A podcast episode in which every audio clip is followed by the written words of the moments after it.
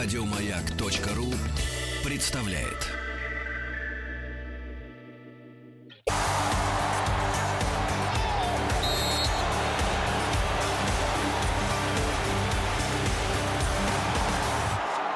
Сборная мира.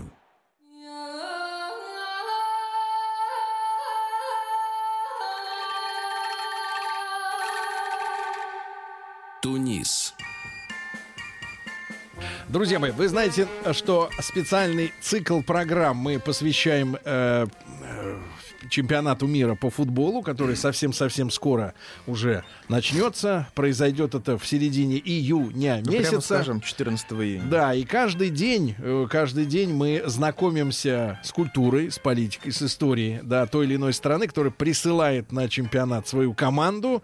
И сегодня вы знаете, что день Туниса в нашем эфире, и с нами в студии в прямом эфире э, Иван Тихонович Кафанов. Иван Тихонович, доброе утро. Доброе утро. А, Старший научный сотрудник Института Африки Российской Академии Наук. Э, Иван Тихонович, рада вас видеть. Спасибо вам, что вы для нас, для слушателей, для наших, выделили время. Спасибо.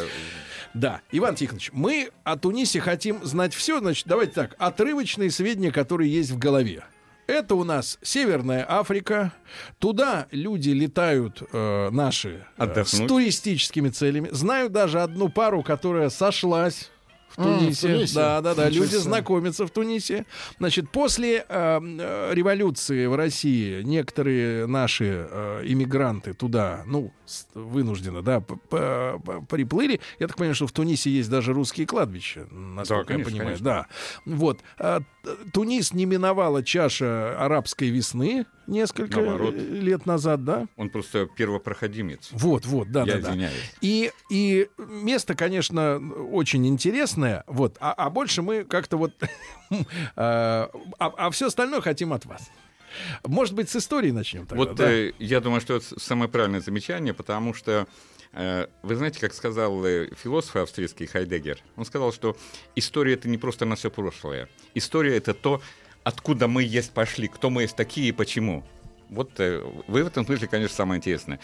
Э, э, И тунисская история в этом смысле чрезвычайно интересна, потому что начиналась она с э, финикийцы, которые пришли на берега Северной Африки. А финикийцы, это что за Финикийцы люди? это, это народности, которые жили в Малой Азии. Так. Потом э, они продвигались немножко север, и в той, когда времени, когда они, часть из них ушла в сторону Северной Африки, они жили на территории современного Ливана, город Трир. Мгм. Город Тир, извините. Тир. Тир, да. Вот оттуда пришли финикийцы. А легенда гласит, что э, когда э, родилась семья, когда были дети, сестры, братья, нужно было делить. Ну, легенда по-разному говорит. Одна говорит, что Дидона, сестра Пигмалиона, уехала добровольно, потому что не хотела брату мешать царствовать в этом тире, и она уехала куда-нибудь.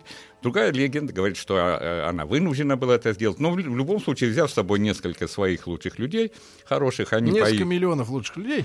нет, ну до миллионов было по тем временам далеко. И они вы- высадились на берегу Северной Африки, в районе современного Туниса. И опять-таки это столь легенда тоже, потому что они попросили у местных вождей племен берберов, а, они попросили клочок земли э, с э, Покинуть ш- территорию. шкуру быка. Нет, со с размера шкуры быка, не больше. И э, местный вождь усмехнулся и сказал, ну, конечно. И когда они все ушли местные берберы, она сдала задание всем своим, чтобы шкуру быка разрезал на тонкую-тонкую ниточку. И этой тонкой-тонкой ниточкой они обвели гигантскую Красиво. территорию. И, Красиво развели. и когда на следующий день приехали представители вождей, это все увидели, он еще раз улыбнулся, был чрезвычайно поражен, что вот так хорошо, и, конечно, он отдал эту землю. Она была девушка чрезвычайно энергичной, поэтому дальше они основали, вы знаете, сначала они жили в городе Ютик, потом э, был основан город Карфаген, и э, историк... Вот название знаменитое. Зна- Название знаменитое, поскольку э, Карфаген это был город, который один из самых и вообще э, территория государства Карфаген э, это было одно из сильнейших государств вообще Средиземного моря, которое э, на равных какое-то время могло э, бороться, биться, драться с римлянами. Но, к сожалению, в результате трех пунических войн э, Карфаген был разрушен. Но есть просто любопытный факт, который до сих пор находит подтверждение, каким образом Ганнибал со слонами оказался в Европе. Угу. И это было. То есть считается, что через Испанию там совсем немножко надо было, а дальше он шел. Но тем не менее нужно, тем не менее нужно было через Альпы ходить. Поэтому в любом случае. Но теперь по, э, по следам Э, лошадиных и прочих экспериментов считают, что вот это все-таки со времен э, Ганнибала это все происходило. Так что это было. А Но... А вот римляне, которые разрушили Карфаген, а людей всех в рабство? Э, там по-разному было. Людей было и, и в рабство, и уничтожали. Но вы знаете, вот здесь было, вы помните, было известное выражение одного из римских императоров о том, что Карфаген должен быть разрушен. Вот когда вы будете, если вам придется быть, или кому-то придется быть в этом городе, вы увидите, что это вот классическое воплощение этой фразы, потому что разрушен напрочь, засыпан солью, чтобы там вообще ничего не было. Uh-huh. И в самом Карфагене есть музей истории. И там есть три таких э, три этажа, э, разные периоды истории. Период пунический, период э, ой, период пунический, период карфагенский и период романский.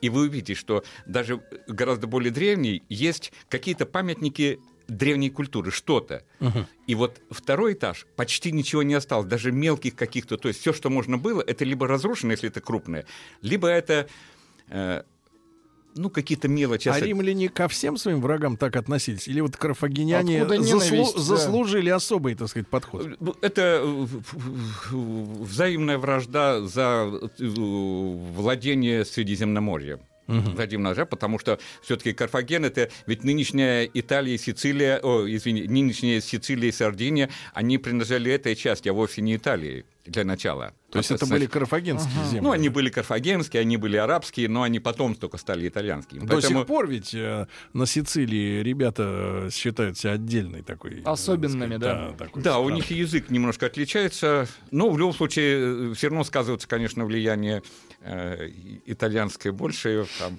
Хотя... Э, может быть, только сицилийцы и испанцы, которые это те две, э, два народа, две национальности, которые никогда не отрицали своего э, арабского, э, арабского влияния на свое. Угу. На, на, вот, не отторгали. Не отторгали, потому что вот все остальные в Европе, угу. ну, какие там арабы, при том, что понятно, что арабский Мавры это были, извини меня, где сидели. Ну, Испания, но я говорю, ну, при да, том, да. что арабский халифат, он распространялся гораздо, это и юг, среди, юг северной части Средиземного моря, это было все-таки часть арабского халифата. Но испанцы никогда не отрицали, что у них есть э, сильное влияние в крови Арабская. всего, да, да, есть арабская. Поэтому вот э, то, что касается истории вот такой. А что касается вот э, территории этой, э, после того, как римляне навели, как говорится, шухер, они да? сначала разрушили, а потом снова туда сами вернулись. Сами. И, и вот как раз памятников римской культуры очень много, угу. потому что это была э, во всех отношениях очень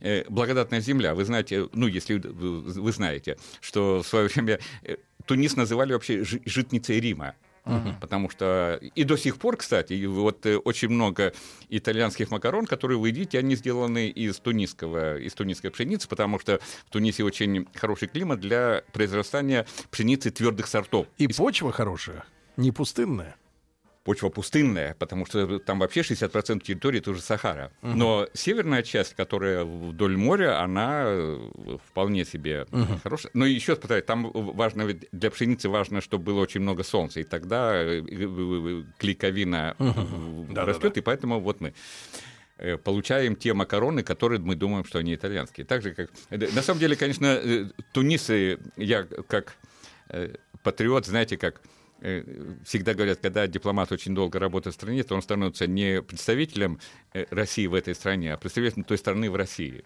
Так что вот так говорят она, да. Бывает. И э, Поэтому я могу вам сказать, что и вино, и оливковое масло, это вообще все тунисцы в Европу принесли, конечно. И самое лучшее в мире оливковое масло, это, конечно, тунисское угу. и так далее. Лучше греческого.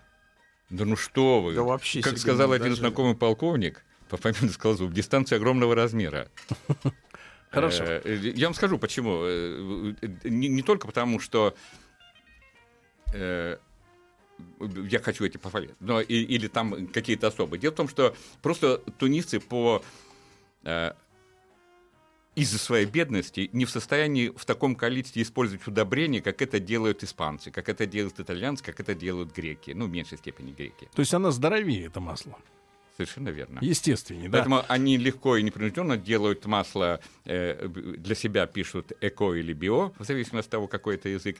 Для Европы их тоже масло является био, но для Европы это очень дорого, чтобы получить сертификат, что ты производишь масло био. Но угу. в любом случае я могу вам сказать, что разница в цене э, между тунисским маслом био и тунисским маслом обычным может быть пятикратная. Пятикратная. Пятикратная, да. Хорошо. Вот, вот во столько может быть. Иван Тихонович, а сегодняшние вот границы Туниса, они совпадают с, так, с исторической территорией? Потому что, когда ты на карту Африки смотришь, там вот все по линейке, все по линейке, под нет, прямым нет, углом и так По далее. линейке карта Африки южнее. Здесь, конечно, она сложилась по-другому. Видите, у Туниса вообще всего два соседа. С одной стороны Ливия, с другой стороны Алжир. Все. И он вот таким э, клином угу. ходит в Африку. Поэтому э, нет, эта территория, конечно, она э, сегодня, она была больше, была меньше, по-разному. Должен вам сказать, что э, в Северной Африке существовала э, провинция, которая, э, которая включала Тунис, восточную часть Алжира и западную часть Ливии. И эта территория называлась Эфрикия. Поэтому тунисты гордятся еще и тем, что их провинция дала название всему континенту. Угу. Поэтому, так сказать, вот Африка это от этой провинции, которая была в Северной угу. Африке и называлась Африкия. А, Иван Тихонович, а как складывались отношения между арабами, которые были на севере, да, и негритянским населением Африки? Вот этот вот водораздел в, в исторической, так сказать, перспективе. Э, дело в том, что э, в Тунисе такой, э, для начала в Тунисе такой проблемы не было, потому что они были все-таки отдалены. Угу. Все-таки между Тунисом и Африкой Черной. Черной Африкой, так называемой, или Африка южнее Сахара, Сахельская зона, гигантская территория, которая называется Сахара. Mm. Поэтому да, у них ну, есть там, э, у них есть на юге э,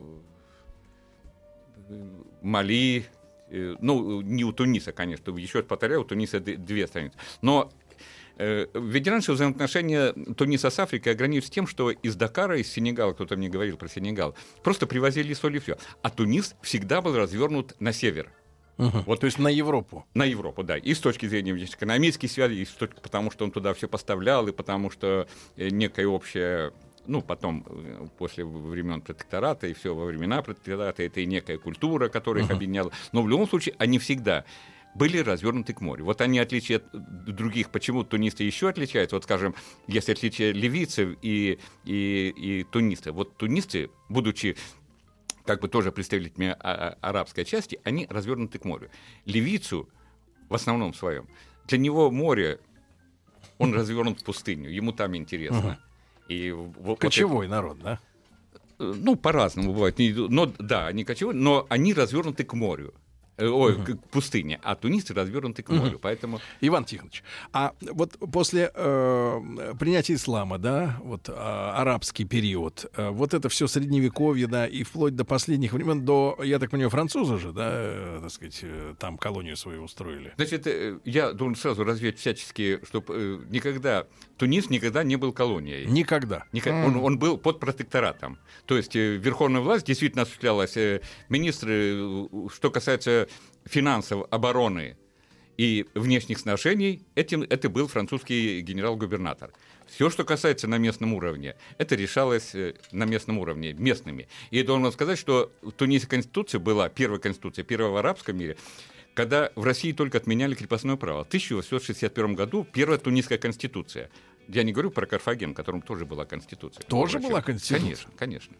Карфаген был очень передовой страной. А что это за отношения такие, протекторат? Но все-таки это с при помощи военной силы было достигнуто да, со конечно, стороны Франции. Конечно. Но, э, черт, вы не, не, вы не, не влезаете во все, во все, во все, во все. Вот я вам говорю, вот для э, протектората это ограничивался внешними связями, обороной и финансами.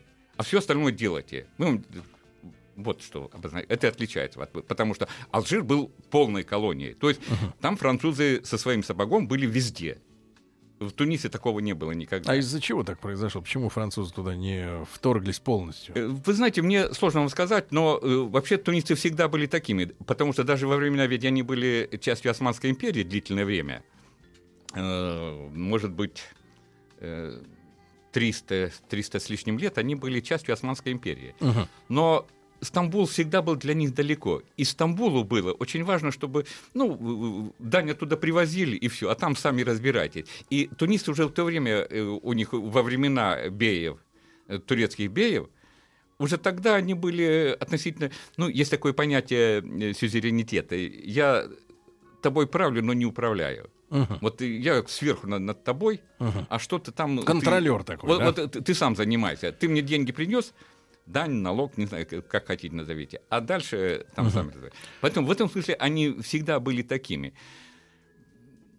Иван Тихонович, У них язык- свой флот, язык у них арабский или э, тунисский, условно говоря? у, у них язык арабский сегодня. Э, это государственный язык. Но большая часть населения, абсолютное большинство, говорит, все говорят по-французски. По-французски. Э, Абсолютно, да. Потому что, ну, дело в том, что когда французы пришли, ведь э, к- колониальная, как теперь мы понимаем все, в отличие от времен Советского Союза, что колониальная эпоха это не только э, притеснение, завоевание, угнетение, кровопролитие. Это построенные школы, это построенные больницы, это инфраструктура, это все сделали то, чего не было, Э, то, чего не было в этих странах. И у французов, конечно, было еще э, сильное влияние, связанное с тем, что вся тунисская элита, или почти вся, училась во Франции. Они возвращались, учились там и возвращались к себе. И даже во времена, когда уже закончился прошлый, позапрошлый век и начало, когда образовывались партии, профсоюзы, ведь э, Тунисская компартия была отделением французской компартии, Тунисские профсоюзы были отделением профсоюзов. Филиал. Ну, Ну да. Пусть будет так, да. Они были отделением французов, поэтому в этом смысле очень сильное влияние. И настолько сильное влияние, что вот арабский язык тунисский отличается от арабского языка египтян, отличается от а- арабского языка Ливийцев. сирийцы, потому что сирийцы как бы считаются это классика. А э, отличается тем, что э, очень большое вкрапление французского языка. М. И вот и мне довелось встречаться с э, торпедом э, Египта Тунисе, мы с ним сидели, и он мне рассказывает, что вот он приехал, он араб, приехал в арабскую страну, он говорит, мне нужно было месяц, чтобы я стал понимать, о чем они говорят, и что я их понимать, потому что э, очень большие, иногда в каких-то ситуациях вот специальных бывает до трети слов французских. И поскольку они все двуязычные, многоязычные, это очень большое преимущество вообще этих людей, которые не, не только тунисцы, но и любого человека, который знает. Потому что вот тунисцы никогда не задумываются у них не- не- не- нет нужды задуматься над каким-то словом. Если он не, не помнит, как слово трактор по-арабски, он тут же его воспроизнесет по-французски.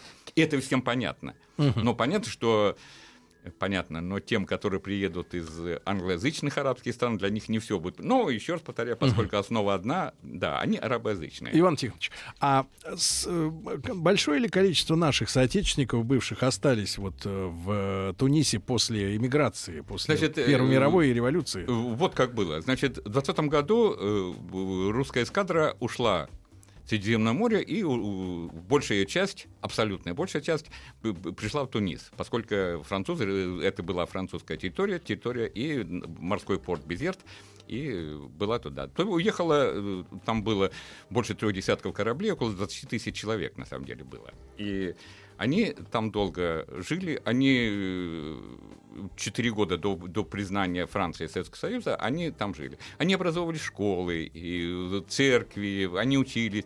И э, самое, конечно, потрясающее было то, что все-таки вот э, офицерские жены, жены высших офицеров, будучи по своему рождению, происхождению дворянскими и высоко другими э, детьми, они оказалось, что русские очень даже вот из этих семей легко приспосабливаются к тому, чтобы К тяжести. мыть полы, шить, э, подметать, убирать, разносить воду. Это вот э, для них это было э, ни, ни в какой не втяг. И даже есть э, Иван Тихонович, а мы продолжим сразу после новостей и новостей спорта. И, конечно, ребята, мы сегодня говорим о Тунисе и арабская весна, которая началась именно в этой стране. Об этом обязательно подробно поговорим. Сегодня с нами Иван Тихонович Кафанов, старший научный сотрудник Института Африки Российской Академии Наук.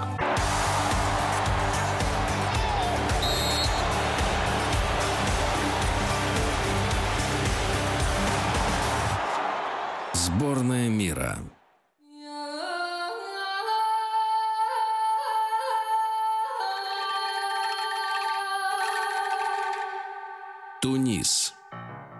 Друзья мои, так с нами сегодня Иван Тихонович Кафанов, старший научный сотрудник Института Африки Российской Академии Наук. А, мы сегодня говорим о Тунисе. А, Тунису Иван Тихонович отдал многие годы своей жизни, скажем так, да? Правда. Мягко говоря. Лучшие Но, годы. И, и давайте так, анонс маленький. Иван Тихонович при, был, работал в Тунисе, когда там происходили события арабской весны и до, и во время, и после. Об этом мы, к этой теме мы сейчас приступим. Но из уважения к, вот, к нашим людям, да, которые ну, были вынуждены да, уехать там, из Севастополя с эскадрой, там 20 тысяч человек.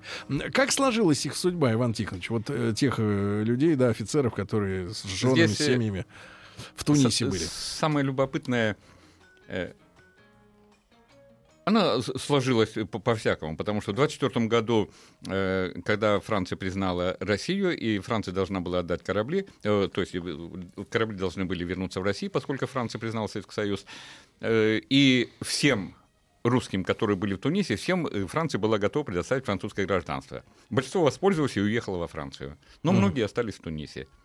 И э, я вам просто расскажу один любопытный эпизод, вообще для окончания, вот что, что, что такое, что есть гражданская война, потому что командиром эскадры, которая приехала в Безерт, в Тунис, был э, адмирал Бернс, белый адмирал. Его родной брат Михаил Бернс был э, красным командиром.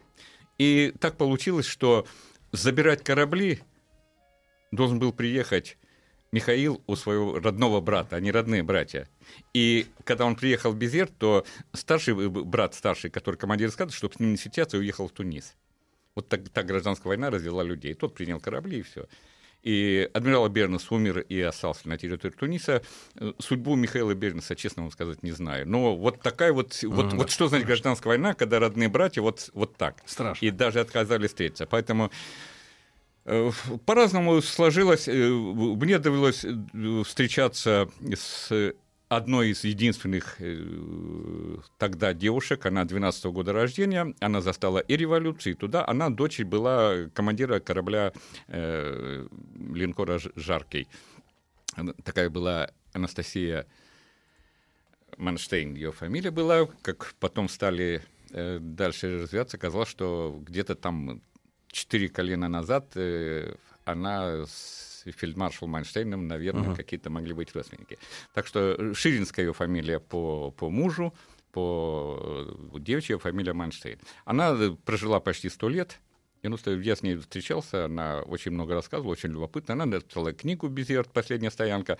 Она единственная э, женщина, которая отказалась получать э, советский паспорт и жила с паспортом беженки легинации еще довоенной, не, не Нацановские паспорт. эти. А? Нацановские вот эти паспорта, да. Да, паспорт Ликина. А, совершенно верно, да. Вот, вот она с таким паспортом жила до 90 какого, я не помню, в 96 году, по-моему, только э, дали российское гражданство. И она была этим. Поэтому она очень много рассказывала, очень любопытно, все Да, понимаю. Иван Тихонович, это, ну, это отдельная тема большая. Иван Тихонович, что вот а, а, арабская весна, это одиннадцатый год, правильно? Э, Для, 2000. для Туниса это десятый год. Десятый год. Вот к этому моменту, вот к там, на момент там девятого-восьмого года, что это была за страна, которую вы вот перед этой серией арабских Это э, революций вас вообще застали? э, Тунис э, был одной из самых благ- благополучных стран. Э, В ряду других стран на африканском континенте, вообще на североафриканском континенте, это, конечно, была одна из самых благополучных стран во всех отношениях. Потому что страна, которая в течение там, до революции пр- предыдущие 20 лет демонстрировала ежегодно около не менее 5% ежегодного прироста. Страна, э, в которой полностью ликвидирована нег- неграмотность. Страна, которая абсолютно у всех электричество, вода, все. Страна, в которой ну, я вам, я вам назову цифру, но чтобы вам было. Даже перед революцией э, минимальная зарплата в Тунисе составляла около э, 180, приблизительно 160-180 долларов. Минимальная. Минимально. Минимальная, да. Так что можете сравнить, перевести в рубли, чтобы было легче дышать. Поэтому э, в этом смысле это была вполне себе благополучная страна. А что же э, э, случилось-то? Здесь есть, понимаете, есть, нужно видеть нечто общее, потому что общее заключается в том, что э, мы все, и в том числе мы, которые там были, э, как бы э, просмотрели ведь не только мы, что произошло, просмотрели французы, которые могли ногой открывать любую дверь. Еще 13 января 2011 года посол Франции написал своим ребятам, что все, все спокойно, мы все контролируем. Uh-huh. А 14 уже президент Бен Али должен был на самолет и улетел в Саудовскую Аравию. Но они не знали. Я вам скажу, проблема вообще такая многогранная, она э, связана с тем, во-первых, мы все находимся в плену средних цифр. Вот когда говорят, что Тунис вот обеспечит высокие темпы экономического роста, в том числе благодаря МВ, благодаря структуре, благодаря тому, что это промышленно развитая страна, страна, которая производит текстиль, одежду, страна, которая производит электронику, электротехнику, все э, у нее это вовсе не сельскохозяйственная страна и не, не, не только туристическая. Поэтому как бы... Но э, средние цифры всегда скрывают тех, которые есть вот там в самом низу. Угу. Когда тунисты пишут у себя о том, что у них было тогда э, живущих ниже прожиточного минимума 4%, ну, это было некое лукавство, потому что вы, вы сами определяете цифру, где вы говорите, а вот ниже этого, вот отсюда начнется уже нищета, а не раньше. Угу.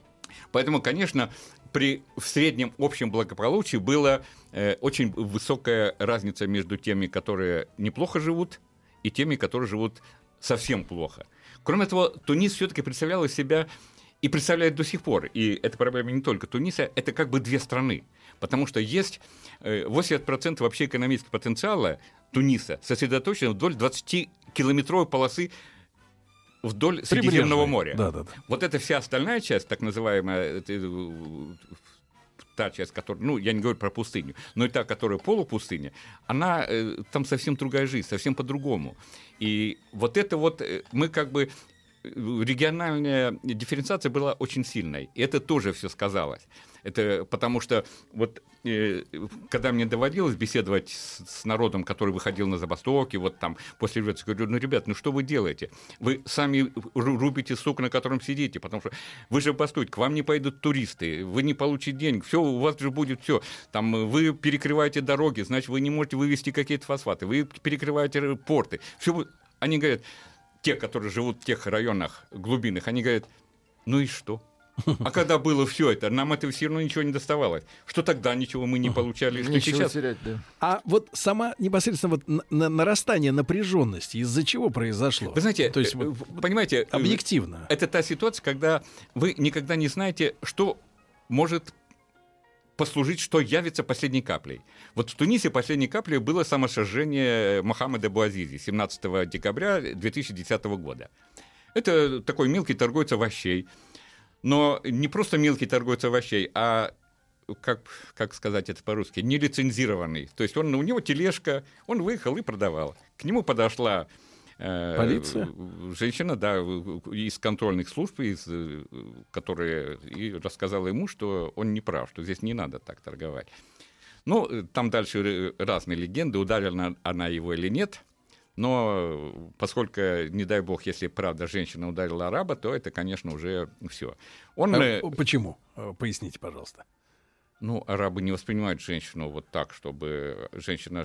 Только в Тунисе, в принципе, женщина равна мужчине и даже немножко выше. В всех остальных странах женщина на 2, 3, 4 ступени внизу стоит. А что значит женщина ударила мужчину? Вот что это для э, ну, человека? Это для мужчины это оскорбление, которое терпеть невозможно. Так, а какая должна быть реакция, если это произошло на людях? Сожжение. Минуточку. Хорошо. По-разному бывает. Это позор. Это, это, это позор, это просто это не может быть. Он, э, но поскольку его, а у него была большая семья, и он единственный, который приносил какие-то деньги. И он пошел к муниципалитету пожаловаться. Но его там не приняли. Он пошел на бензоколонку, купил ага. канистру. Ну, не канистру, Хорошо. там это пятилитровый, я не помню, двухлитровый. Личная трагедия. Да, облил себя прямо перед муниципалитетом и зажег. Обжег, его погасили и э, сразу привезли в, клинику, и он э, умер, я не помню, боюсь вам соврать, но 7 приблизительно, 7 января уже 2011 года. К нему даже президент приезжал. Лично. Лично приезжал президент И вот страны. после этого сожжения что стало твориться? После этого сожжения э, вот э, все, народ понял, что как бы вот... Э, при том, что э, понял народ, что жить дальше не, так нельзя. Тем более, что это произошло ведь не в столице. Mm. Как правило, все революции, ну не как правило, но во многих случаях, а в большинстве случаев, наверное, революции начинают все-таки э, в Москве, Столиц, Париже ну, и так далее. Да. В любом случае в столичном городе. А здесь это началось в самом провинциальном, в самом далеком городе, вполне себе обездоленном, потому что это... Это как раз вот вне этой 20-километровой вне, зоны. Вне. Это в глубине Сидибузит город назывался, и это там все началось. И народ вышел на демонстрации, что сколько можно, как мы так. И, конечно, здесь нужно отдать должное и, и вам, как представителям средств массовой информации, потому что если раньше об этом никто бы не знал, то там известная вам радиостанция, телерадиостанция по фамилии Аль-Джазира, угу. она это все распространяла, и все это видели. Так что и тогда, когда народ вышел, и, а власти никак не реагируют, значит, народу становилось все больше, даже это распространилось на, на столицу. И, и даже если столица не считала себя вот такой, э, с точки зрения обездоленной, как это было Сиди Бузит и других районах, то в любом случае вот для тунисцев, для э, француженных тунисов, для них очень важно было такое, знаете, есть такое французское слово Э, оно обозначает достоинство. Uh-huh. Вот, поэтому они даже перефразировали э, лозунг французской революции свобода, равенство, братство, они перебросили свобода, равенство, достоинство. Угу. А что они требовали, вот когда они вы, вышли на улицу? Отставки президента? Они, или? Э, они требовали лучшей жизни. Но а. она выражалась одним словом. Опять-таки, есть французское слово. Это тоже очень поразительно, потому что арабы выходили на демонстрации с французским словом «дегаж», что обозначает в переводе «уходи». Не по-арабски ему говорили, а президенту сказали «дегаж». И вот эти все гигантские э, транспаранты, на которых было одно слово «дегаж», «уходи». А сколько лет правил вот тот товарищ, который... Э, в тот Он момент... правил по сравнению с Каддафи и Мубараком не очень много, но вполне прилично, с 1987 года. Угу. Он как раз пришел к власти 7 ноября 1987 года. Угу. И вот до, до этого времени. Но, Но объективно говоря... Э, проблема была не столько в нем. Да, да, да. В чем? Э, вы знаете, проблема, ведь арабы э, легко могут приспособиться к тому, что есть главный вождь, раис, шейх, эмир, по-разному назовите их, но они к этому призывают. Но, э, а вот когда жена начинает руководить, mm. а э, женой Мохаммеда э, Бен Али, президента была э, такая Лейла Требелси. Uh-huh. Это женщина, которая была его в свое время личным парикмахером, поэтому все ее называли, опять-таки, французское слово, я извиняюсь, куафес. Это парикмахерша. Она ему стригла Она ногти. втерлась в доверие. Uh-huh. Да, и он, и, и он разошелся. И когда э, он был женат перед этим на дочери своего командира, генерала тунисской армии. Uh-huh. И это тунисцы восприняли нормально. Дочь генерала, все uh-huh. нормально. Но когда Э, он, разош... а он разошелся официально. Угу. Но дело не только в том, что она э, они, конечно, ее не любили жутко, но дело не только в том, они ее не любили, потому что она кофес. Но у нее было 10 братьев. Они были из такого э, ниже среднего уровня. Их отец когда-то, у него была такая маленькая лавочка по продаже сухофруктов. Это все, что их было. Угу. Через э, вот к концу э, десятых годов уже нашего столетия эта семья контролировала 40% экономики Туниса. Ни, uh-huh. Никакой крупный проект не мог пройти. И вот это, конечно, то, что давится средний бизнес, давится мелкий бизнес. Э, не то, что давится, но э, мелкий би- и средний бизнес не мог бы стать большим. Если он становился большим, он тут же переходил под контроль э, вот, семьи. И вот это, конечно, объединяло и тех, которые обездолены, и вот э, массы угу. среднего класса, потому что он не мог. Вот это вот... Э, а она себя продвигала клана. и в публичном пространстве? Да, то есть конечно. Выступала... Она, была, она возглавляла и Союз тунисских женщин, и даже рассматривались э, варианты, как сделать ее президентом. Э, так что и такой вариант рассматривался, и как сделать президентом одного э, зятя э, Сакра Эль-Матри, как его сделать президентом. Так что все это, сделать все это кла... вот, вот клановость такая а вот... ведь какие среди маникюрш бывают талантливые, да? Она, вы знаете, да, да, да.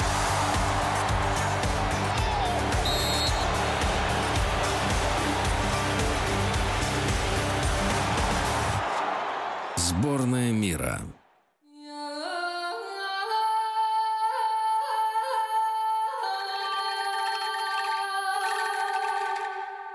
Тунис.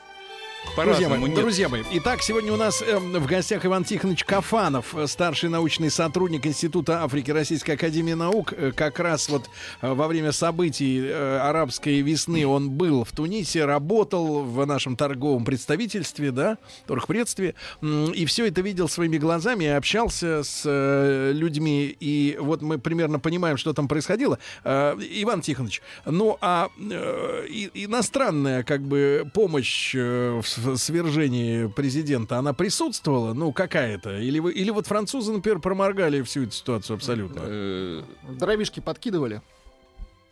Или саудиты, я не знаю, кто там. Я вам скажу, да. Значит, э, что касается иностранного влияния на события, они всегда были, есть и будут. Но если социально-экономическая ситуация в стране стабильная, никакая иностранщина ничего не сможет сделать. Ну, будут они, подли- ну, будут что-то шататься, но не- невозможно, чтобы...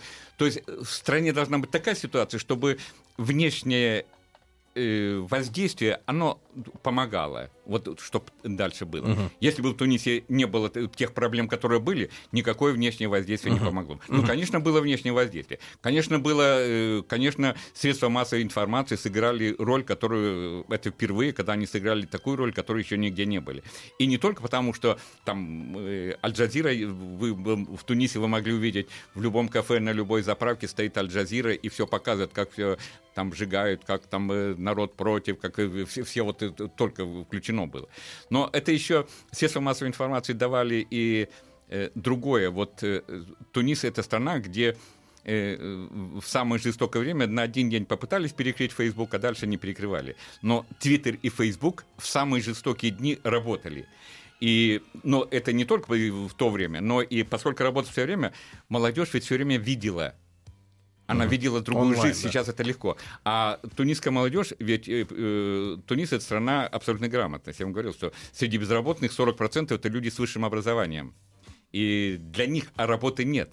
Но это связано еще и с тем, что вообще система фран- высшего образования э, Туниса была построена на французский манер.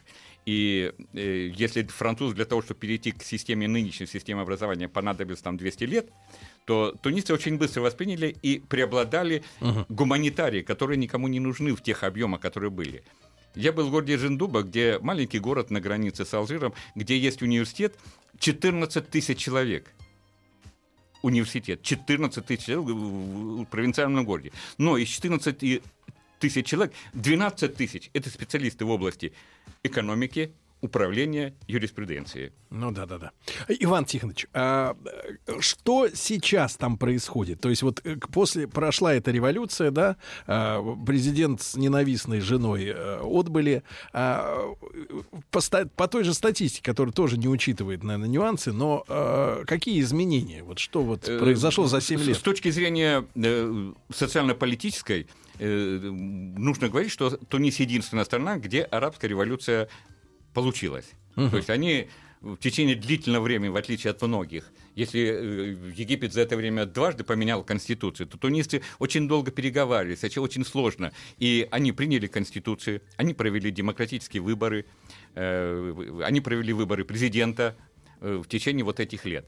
Поэтому с точки зрения социально-политической они как бы вполне себе А демократическая что нам страна. говорит экономическая статистика? Сейчас.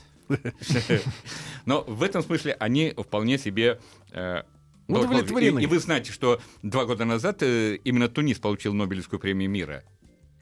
Нобелевскую премию мира получил э, не Тунис вообще, а получила а,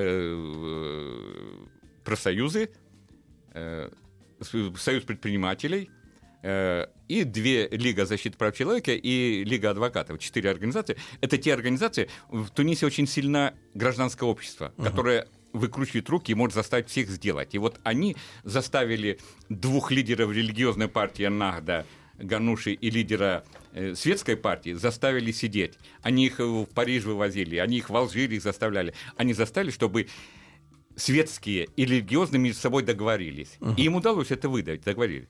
Поэтому с точки зрения социально-политической сегодня, э, ну, не считая последних событий 2015 года, когда было два теракта в музее Бордо и в одном из отелей, что в этом смысле ничего. Но, Иван Тихонович, если коротко, да, да, да, вот, ну к да, сожалению, время поджимает, да. Но, вот с, точки зрения, с точки зрения экономической, к сожалению, провал, потому что за революцию должен кто-то платить. И в этом смысле э, деньги любят стабильность и тишину. А когда то, что происходит в Тунисе, как бы там ни было благоприятно с точки зрения э, ростков демократии, выразы, э, для, для бизнеса он проще пойдет туда, где диктатор, но где хорошо. Стабильно. Где, где стабильно и спокойно. Насколько да. они потеряли вот за эти годы? Ну, есть разные оценки. В первые годы они считают, что потеряли в первый год, они потеряли 5 миллиардов долларов. Э, для страны, где бюджет которой ну, меньше 40 миллиардов, сейчас, наверное, 30, может, 5, 5 uh-huh. может, около 40 миллиардов долларов, для, это большие Общий потери. уровень жизни людей снизился? Снизился. Вот, даже тех, которые в 20-километровой зоне да, живут? Вот, в, и самое главное, те люди в провинции. В целом, да. Те в люди в провинции ничего ко- не получили, ты- за что они боролись. Э, с точки зрения решения проблем безработицы, которая была едва ли не главным поводом к этому, ничего не решилось. Но зато пришло достоинство. Да? Э, Ну, вы знаете, это э, последнее, когда в Советском Союзе, когда, помните, говорили про 91 год, что теперь когда было совсем пусто, теперь, говорят, у нас э, цепь стала длиннее, но тарелку отодвинули еще дальше. Да, Э, Иван Тихонович, безумно интересно. Огромное вам спасибо за рассказ. Иван Тихонович Кафанов, старший научный сотрудник Института Африки Российской Академии Наук, был с нами. Мы говорили о Тунисе. Еще больше подкастов на радиомаяк.ру.